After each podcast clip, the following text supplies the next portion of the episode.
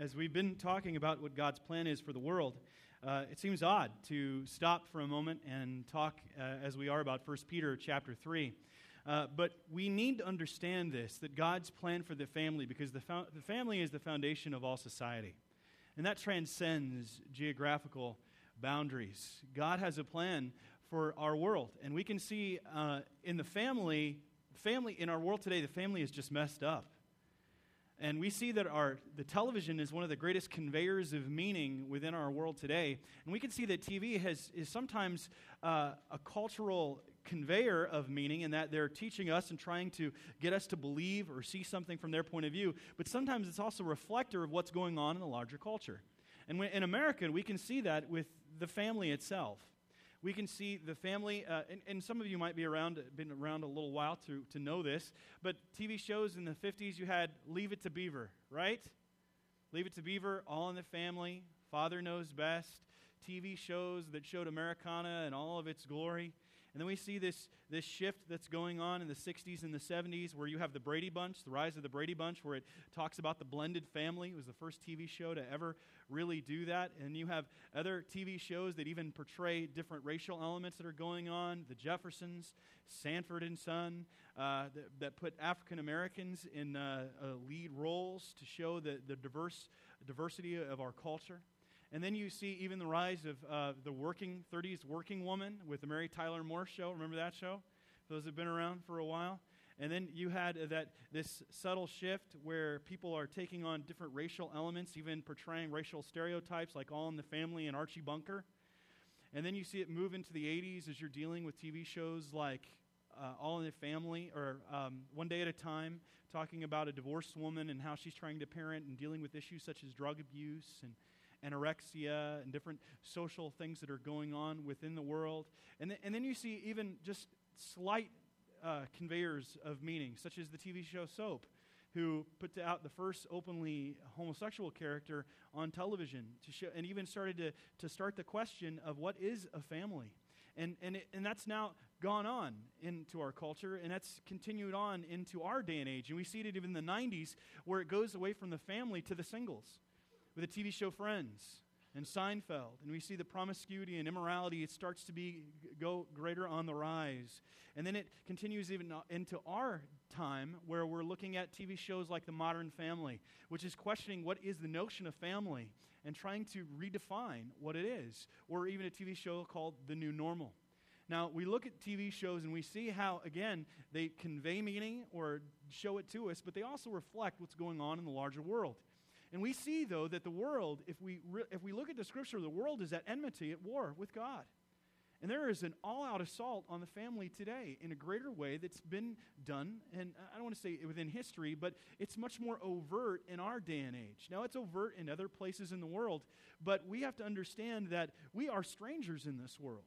That's what we've been looking at in this series, is seeing how God has made us to be strangers, that if we follow God's definition and God's uh, how God has arranged the family, we will truly find ourselves to be outsiders. We're going to look and sound different than the world around us. And God has called us to himself, and God has shown us by his word and through his word how we are to live and be and direct our lives. And it's not just God's suggestion. This is God's ideal. This is God's uh, display for us on how he des- desires the world to be. And for those that are servants of him, we are going to endeavor to follow his word and apply his word to our heart, that we might do what he desires us to do and be. And one of the most controversial things today within our American society is the understanding and the role of husbands and wives. What are the roles of husbands and wives? If you'd go back gener- I mean, some time ago, it's pretty well defined. But in our world today, it's all mixed up, and people are completely discombobulated. What is it?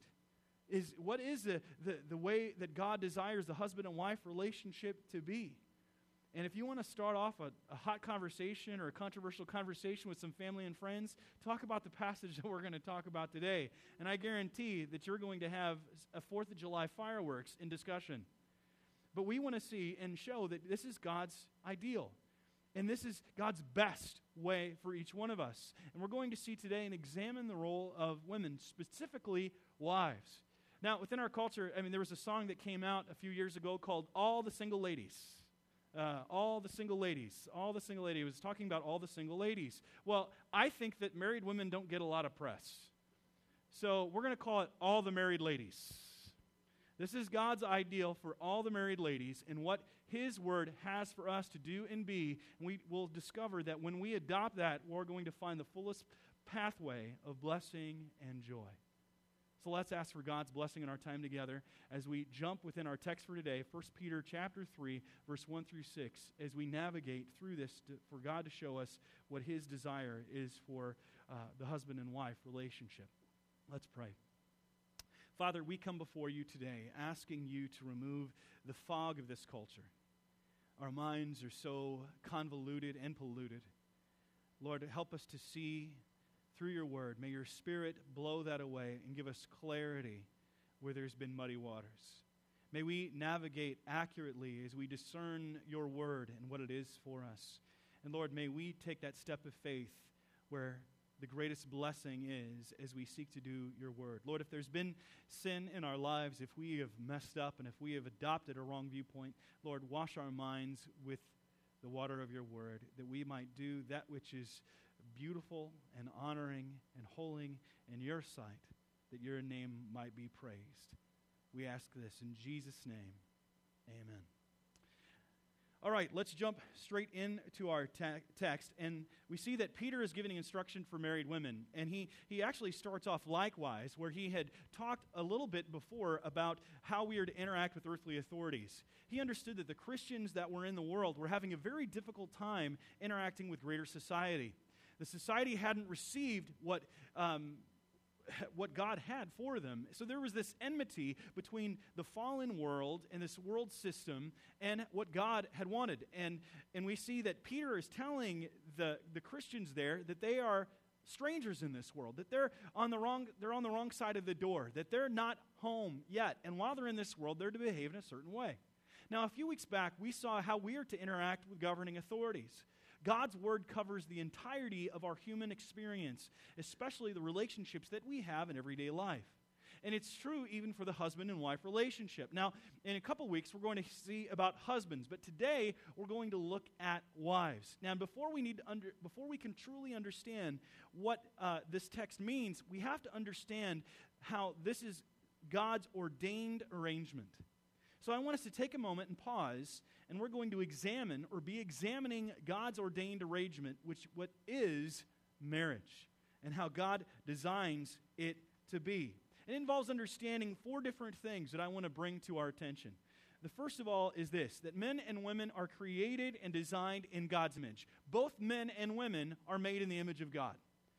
And we are different from one another. Can I get an amen? I mean, it's true. Men and women are different. Men are from Mars.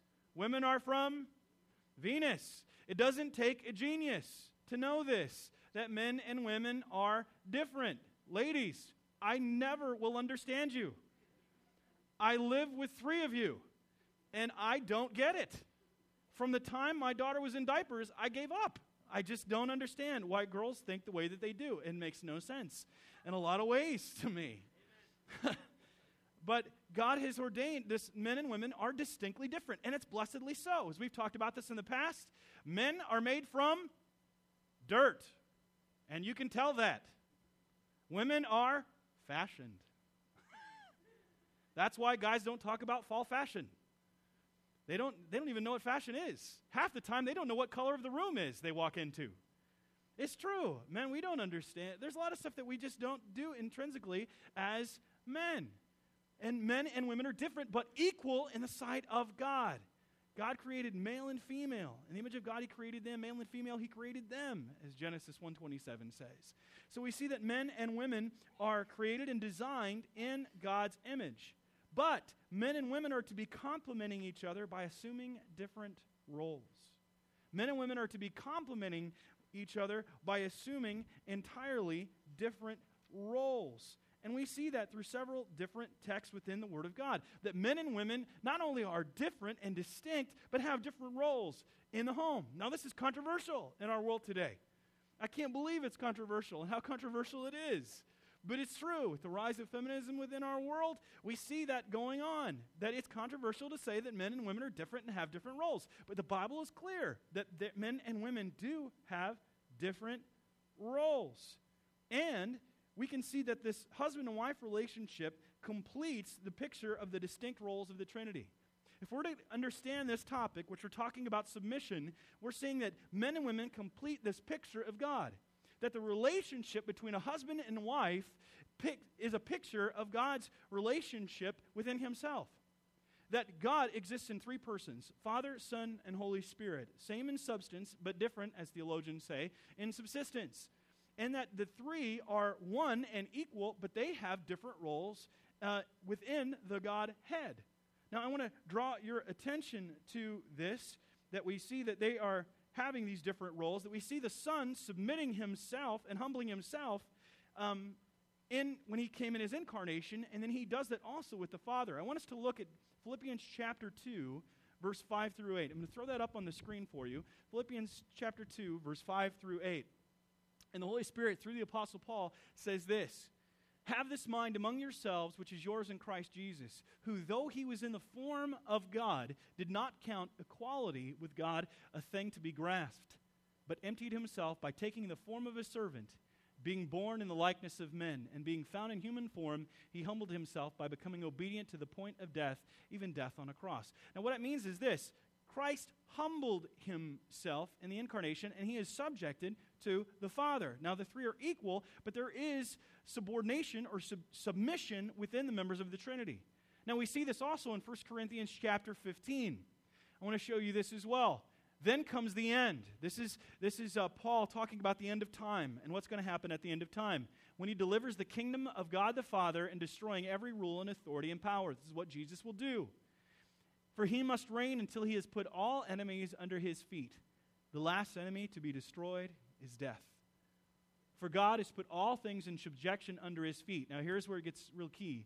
But when it says all things are put in subjection, it is plain that he is accepted who put all things in subjection under him. When all things are subjected to him, then the Son himself will also be subjected to him who put all things in subjection under him, that God may be all in all. So we're seeing that this is a picture, that the Son submits to the Father, and the Spirit is submitting to the Son and the Father. We we also see this uh, been drawn out. I want to show you this quote from this uh, Kathy Keller. Uh, this is the wife of Tim Keller, who is at Redeemer Presbyterian Church. She said this, "Both women and men get to play the Jesus' role in marriage. Jesus and his sacrificial authority," because Jesus is authority, but yet he is submitting to the Father, and Jesus in his sacrificial submission. And then I want to draw this other quote out for you here by Loomis Sims, who's a Christian blogger who cares very much about women's issues. She says, "As a wife, I see my role in relationship to Christ in the words of the Apostle Paul. I want you to understand that the head of every man is Christ. The head of a wife is her husband, and the head of Christ is God. As a woman, I already have a Jesus role, the sacrificial gifting of my submission to my husband. Should I try to grasp for his, Jesus' role? Should I try to swap my role for his? To what end?" She continues, "If Jesus, being equal with God, did not grasp for his equality, but instead submitted himself to the plan and will of the Father, should I, as my husband's equal, grasp for mine? How can that possibly transform me into the image of Christ? To understand any of our roles, we first have to understand the Godhead. Only then will any of this stuff make sense. Only then will it be shown that these roles are not cultural or social constructs, but part of the warp and weft of objective reality." What she's saying there is that we can't truly understand the husband and wife role. It's not a, uh, until we really understand who God himself is. That the wife is taking the role of Jesus' submission, while uh, the, the husband is taking the role of Jesus' authority within that. But both are subjecting themselves to Christ. Now, I understand that this is a little bit out there, but we have to understand that th- this, what we're calling for, are not social constructs of a patriarchal society. We're talking about the transcendent meaning of the husband and wife relationship that God has ordained and embedded since the foundation of the world, as he has taken his image and shown it within his creation, that is to be portrayed in the husband and wife relationship. So we see then that these aren't social constructs that God, uh, that we have, and the Word of God is advocating and telling us. We have God's will and God's ordained meaning for our culture. But we have a great deal of confusion about this because there, there have been distortions introduced by the fall. It's the fall of man, and we have a great deal of confusion about this. We are confused by the distortions that the fall has brought with us. Everything is passed through the fall of man, and that's why a lot of people are so confused. Everything is distorted through the fall. When Adam and Eve took the fruit and ate, everything got messed up. Totally. We've talked about it in the great car wreck, where there's uh, there's a driver of the this eighteen-wheeler, and on the back of it is all the cars of humanity, and that car drove off the cliff, and all those cars spun out and received a different dent, or even misunderstanding, and an abject to rebellion within, uh, that's what humanity was born with. And we see that we are born in original sin. We're all dented, as it were, and rebels in the sight of God. And we have a great deal of distortion re- um, regarding the husband and wife relationship. So we are forced then to look at what the culture says the husband and wife is to be, or to see sometimes how it was wrongly portrayed to us in the home. I know that many of us grew up in homes where it was messed up. I mean, we thought ourselves that we put the fun in dysfunctional. I think many of us were like that. We had really uh, sometimes abusive households. Uh, sometimes there was just no relationship whatsoever between the parent, or the father, and the, the wife, or it was it was wrongly portrayed. I know some people have lived in homes where they they misunderstood these texts and uh, followed the letter of the law in a very wrong manner. So we have to understand, what does the Word of God intend for us, and how do we understand this? And we have to correct ourselves by going through the Word of God and seeing what the Bible has for each one of us, because we have a great deal of confusion th- through the, the distortions that have been introduced by the fall. I like how the Danvers statement captures this. You may not have ever heard of this statement before, but it was a statement that was written by uh, several evangelical scholars that met in Danvers, Massachusetts in the late nineteen eighties because of these different distortions that were going on within the husband and wife relationship that is seen permeating our culture. And they, they wrote this, and I'd like to draw attention to this because I believe this is of monumental importance for us. Why? Because it permeates everything else about society. If we are confused on the role of the husband and wife and what the home should look like, the foundation uh, of entire society, then society will crumble. It, it is the foundation of everything else. I mean, it was God who created the first family in the Garden of Eden. And we have to understand that if the family is wrong, then our society is headed in a very rebellious and wrong place. And the Danvers statement said this, and I love how they've captured it. It says, in the home, the husband's loving, humble headship tends to be replaced by domination or passivity. The wife's intelligent, willing submission tends to be replaced by usurpation or servility. I want to stop there for a moment. It's true. We know men that have been dictators, right? That have ruled their home with an iron fist, and have done it in the wrong way, where their children was and wife was in fear. Uh, we've seen that go on, and that is not what the Bible is talking about. The Bible, well, the Bible is saying that here, men, because of the, the distortions introduced by the fall, can be dominators or doormats. Can sit on the t- sit in the couch and just watch T V all day and care nothing about the family, or be such a micromanager that the family fears him. And that's the pendulum, and that's not, neither one of those are God's ideal. It's to be a loving, caring father that is there for the security and provide security and uh, for his children and his wife. In this, and, and look for the, the wife's intelligent, willing submission tends to be re- repla- replaced by usurpation or servility. And it goes that way too, where the woman rules the roost, or she completely is just a doormat herself. And we're saying that neither one of those is right. God has something totally different. And in the church, sin inclines men toward a worldly love of power or an abdication of spiritual responsibility, and inclines women to resist limitations on their roles or to neglect the use of their gifts and appropriate ministries. So God has a role for the husband and wife relationship in the home, and these are portrayed in the church. Now, I've heard people say, are you saying then that one's genitals l- just totally limits what they can do? It's a, and they make the question sound like anyone who would follow that answer is an idiot. But the question itself is wrong, because there are many things that are unique to our gender. I, for the life of me, can't carry a baby. and I'm very thankful for that. Why? My physiology limits me, and it also helps define the essence of who I am. In our world today, there's a great deal of confusion on this.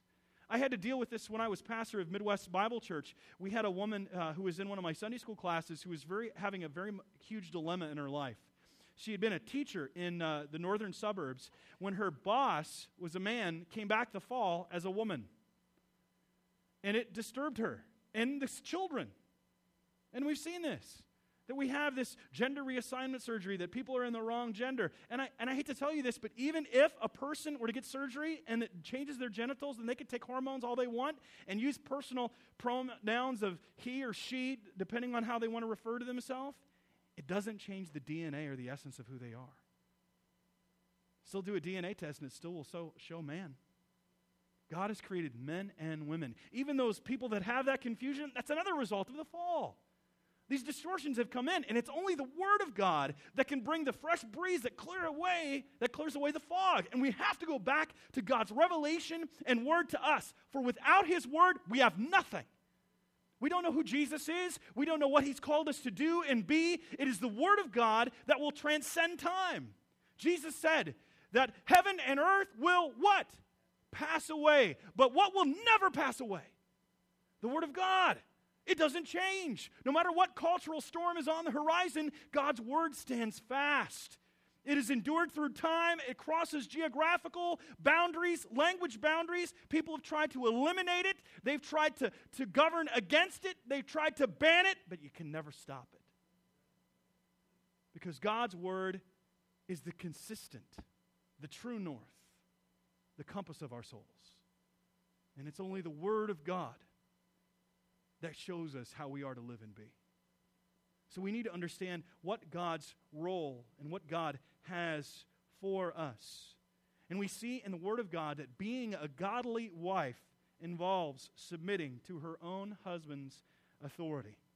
Submitting to her own husband's authority. Look at verse one with me. Likewise, remember he's liking it, he's relating it back to talking about submission to governing authorities. Wives, be subject to your own husbands, so that even if some do not obey the word, they may be won without a word by the conduct of their wives. For those who are married, we can see that a wife is to be submissive to her own husband, not every man, to her own husband. It's not women submitting to every man. And this isn't an isolated passage. For some would say, well, it only says it here. Look at Colossians chapter three, verse eighteen, excuse me, through nineteen. Draw your attention to the screen. Wives, submit to your husbands as is fitting in the Lord's. Husbands, love your wives and do not be harsh with them. See, the word submission or subject there is the Greek word hupotasso. And I want to pause for the moment and look at this word. It's the Greek word uh, which used as a military term to describe soldiers submitting to their superior or slaves submitting to their masters. Now, the word primarily is the idea of giving up, giving up one's own right or will. It meant to arrange, for example, troop divisions in a military fashion under the command of a leader. That's what is going on there. Submission, then, is not so much to a person per se as to the position of rank that is established to ensure order rather than chaos. The private in the army may be a better person than the five-star general, but he still is a private. See, Roman households, uh, in fact, there had slaves that were better people than their owners, but it was to be a voluntary submission. Now, I like how Tony Evans describes this.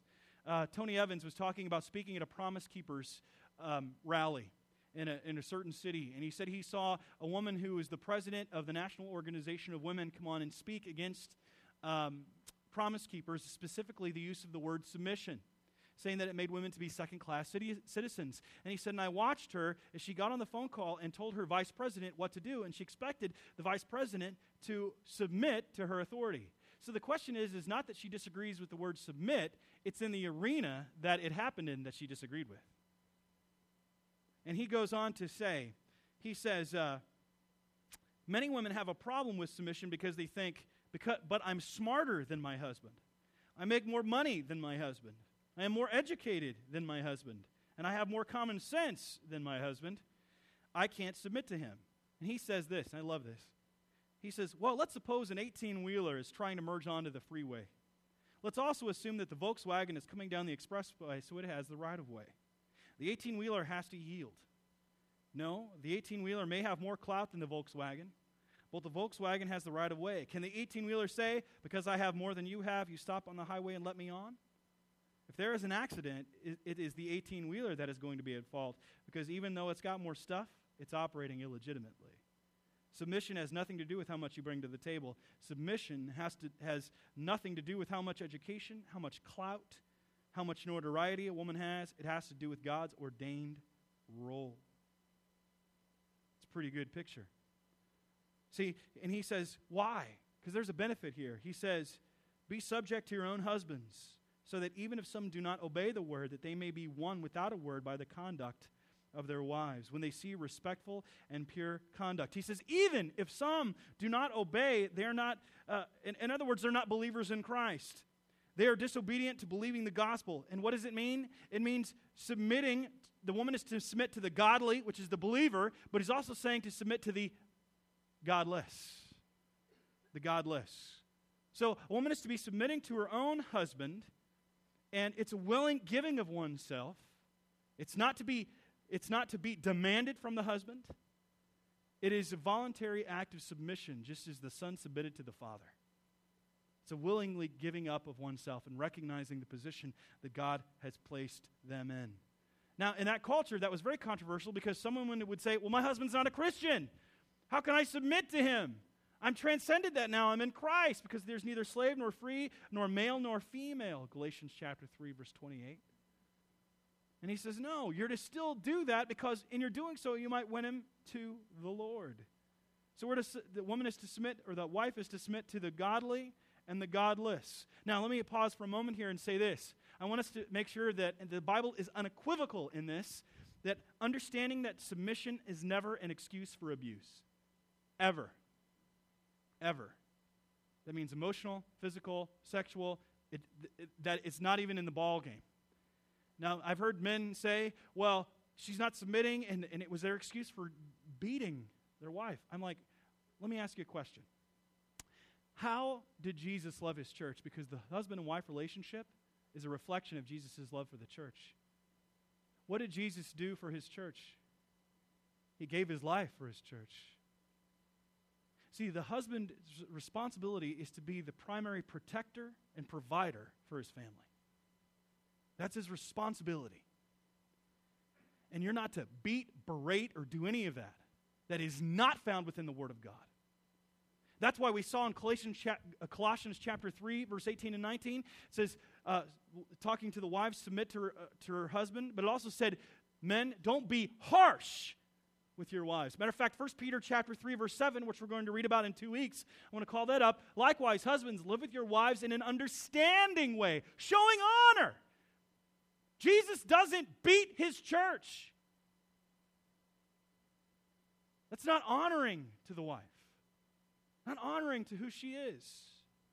It has no place within the people of God. Ever.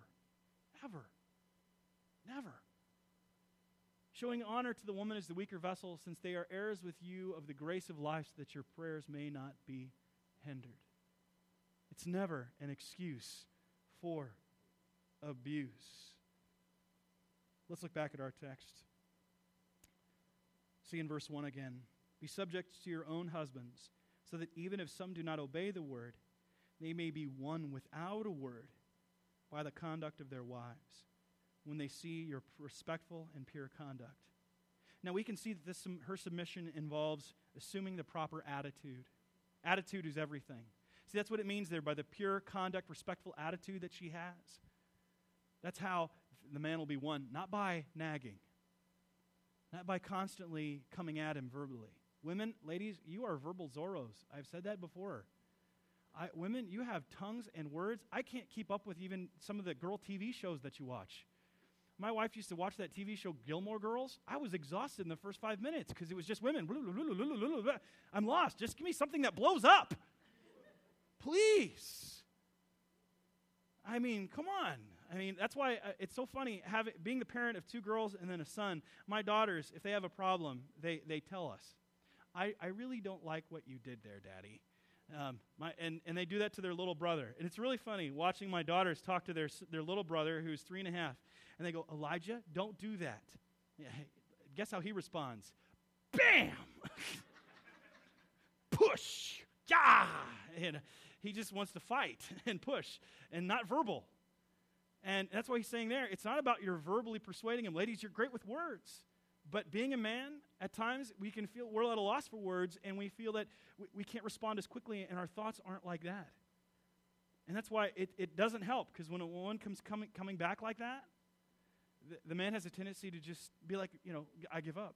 I'm, I tuned out. I'm done.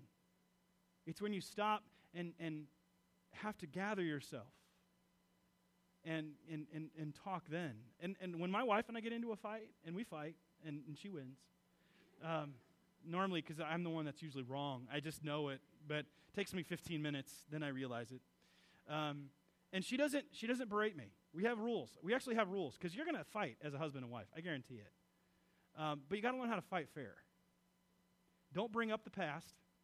Some of you have quivers full of past ills and hurts that you bring out every time you get into a fight. Don't bring out the past. Don't call each other names, no matter how angry you are. Don't ever go to bed angry. I said that to an old man once. He goes, we have successfully done that. And he goes, three weeks. And I said, three weeks? He goes, yeah, we were up for three weeks straight before we went to sleep. You'll catch that in a minute for those of you still trying to process that.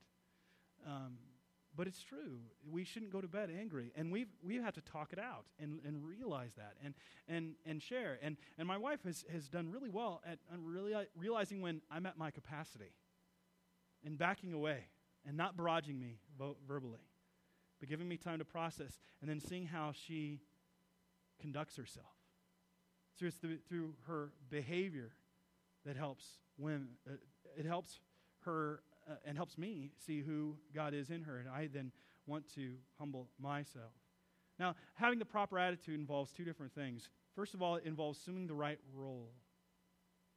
Assuming the right role. And I, as I mentioned before, there's a great deal of confusion about the roles of husband and wife. And Wayne Grudem, who's probably one of the world's leading es- experts on what the Bible says about gender roles, he said this, and I, I love this. He just captures it very succinctly. The man's responsibility is to provide for and protect, while the husband, wi- woman's responsibility to care for the home and to nurture children.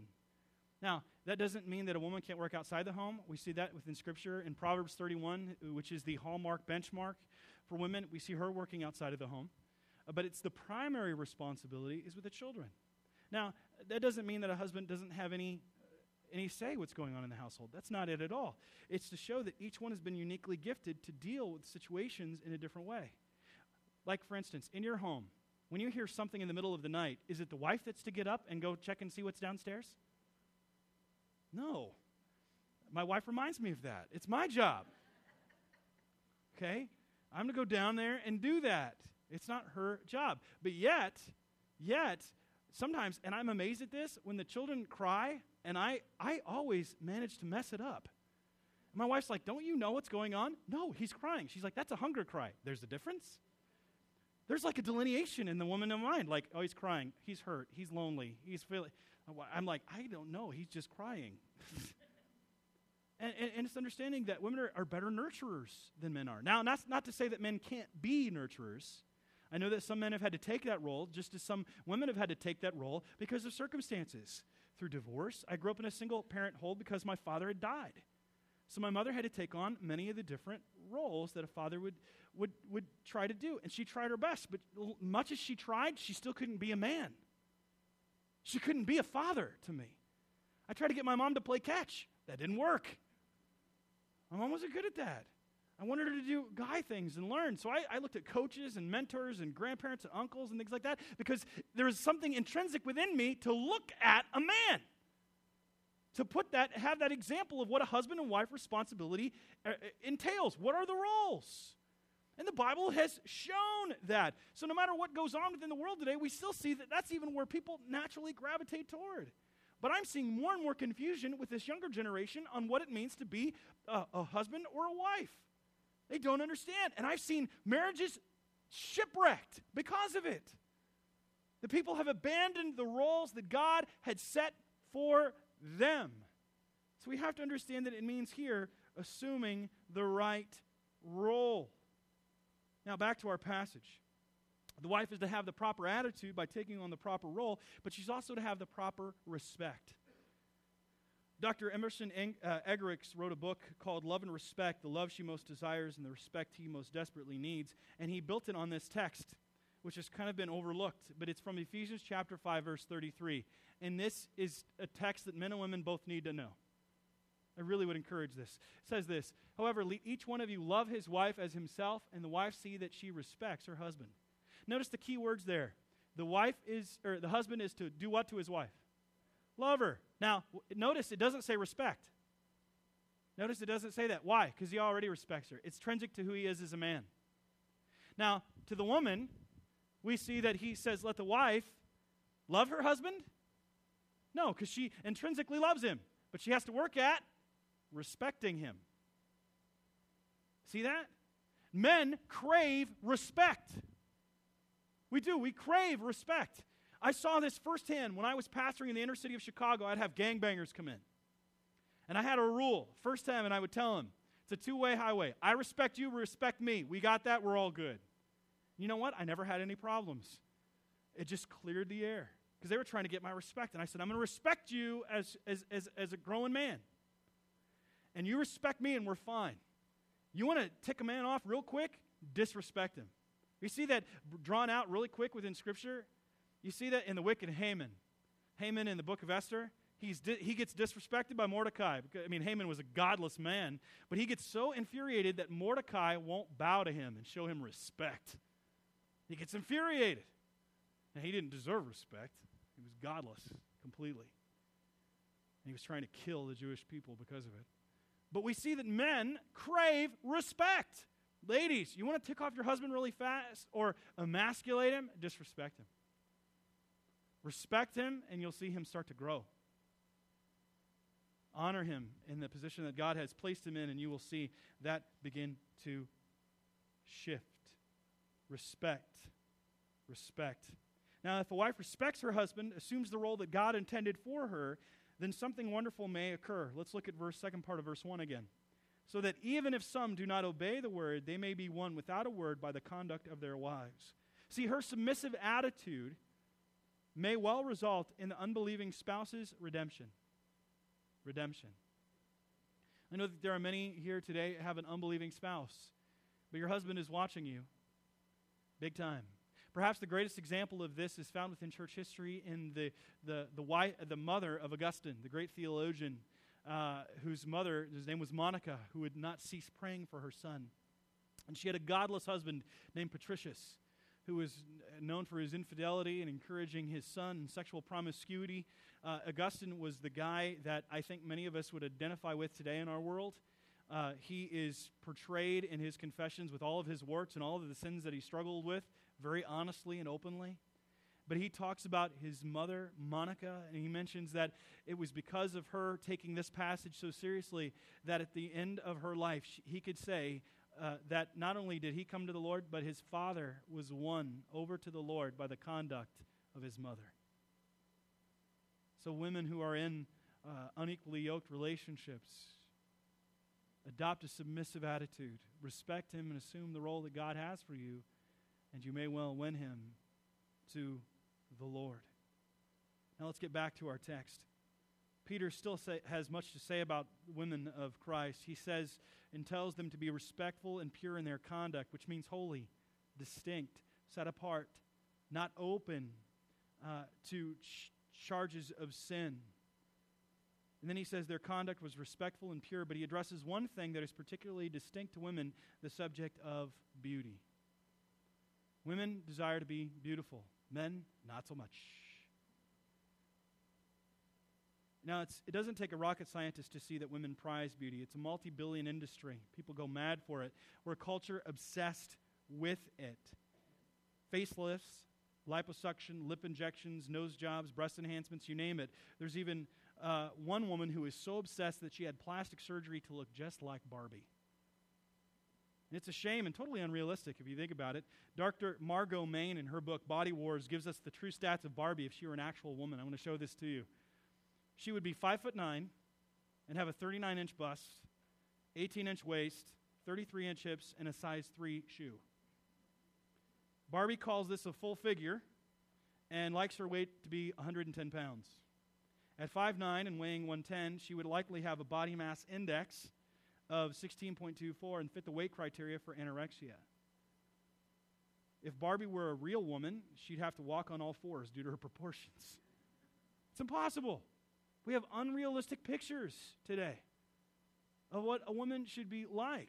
And we are a culture that is obsessed with beauty, looking a certain way, portraying a certain image. And God talks about beauty. And you know what? It's okay to want to be beautiful. I tell that to my daughters. It's a natural part of being a woman. But let other let your beauty show people who Christ is. It's not for yourself. It's to be a reflection of God, of God. And to understand that it's not so much about being beautiful outward, but inwardly. So we have to understand what it means then to be attractive in the sight of God. What's it mean to be attractive in the sight of God? Um, you know, I, I'm amazed at what the Scripture says about it and how we have veered so far away from it. Look at verse three.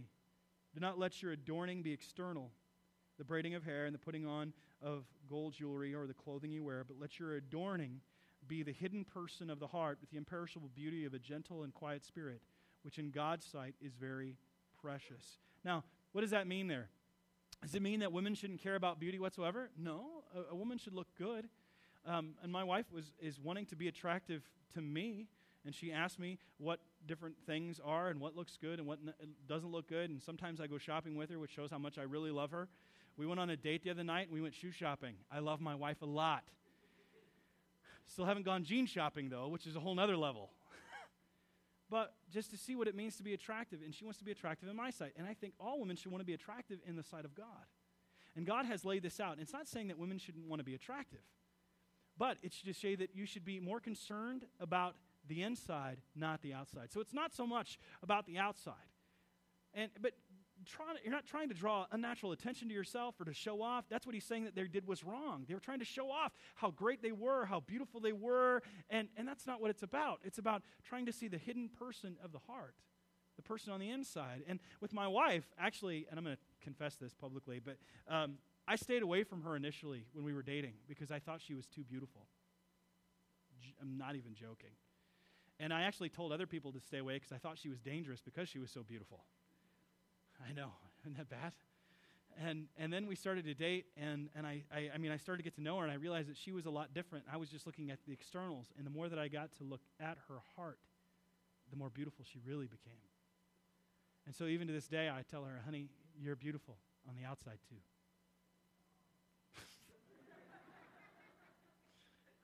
But it's true. And I, I've told my wife this, and she doesn't like it, but beauty fades. Does it not? Ladies, can you attest to that? Yeah. I mean, you're trying to stop it. I mean, you're, you've invested a lot of money in trying to stop that inevitable process. Um, but we see that charm or beauty is fleeting, and charm is deceptive. But a woman who fears the Lord is to be praised. And it's amazing to me that beauty will fade, but it's the, the heart that you'll be left with. And we've talked about this before. Where are the most beautiful people in the United States? Hollywood. Where are the worst marriages? Hollywood. Hollywood. So we have to see what God has for us. And what does it mean to be attractive in the sight of God? And we see there that it's a quiet spirit. The, the hidden person of the heart. So it's not so much about style, as it is about the Spirit. That's what it means to be attractive in the sight of God. Not so much about the outside, but the inside. Not so much about the style, but the Spirit. And God deems such behavior to be very precious, which means very valuable, costly. God places a high value on your character. Very precious. High value on character and conduct than he does about your fall fashion and style of the season.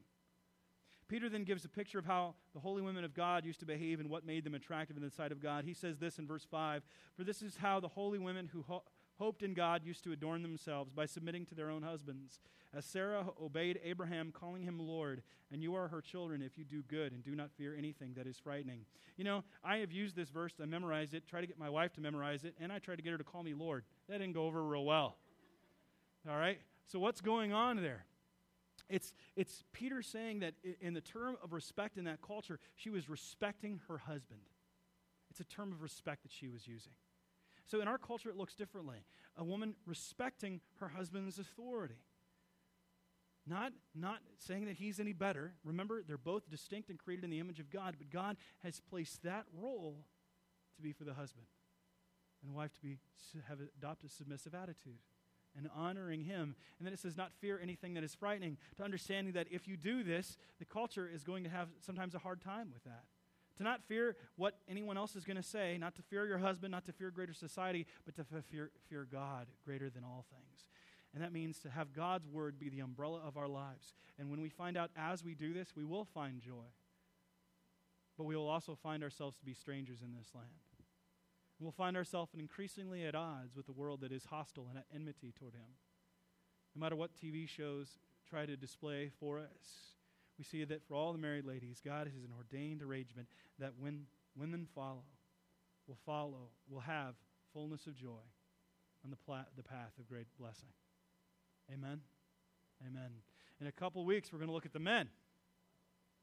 Because as we talk about women, some women say, well, if I have Proverbs thirty-one or I have this submission, what does he have? Well, he's called to love you like Christ loved the church, which means he is to be submissive and give himself to the point of death.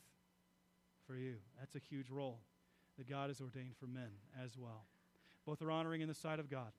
We know that when we pursue that, we'll have full and blessing. Let's close with a word of prayer. Our Father and our God, we come before you right now asking you to give us clarity. Lord, you have shown us within your word how the husband and wife relationship is to function, at least from the wife's side. Lord, I pray that your word might find fertile soil on the hearts of the women that are present.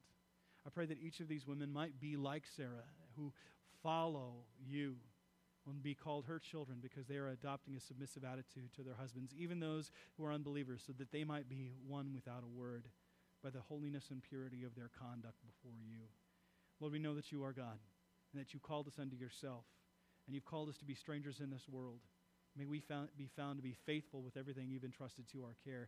And may we pursue these roles that you have for us unabashedly and unashamedly, that your name might resonate and echo through our hearts as individuals and as a church and a greater society, that others who are far off might see and know who you are and be one accordingly. We ask this now in Jesus' name. Amen.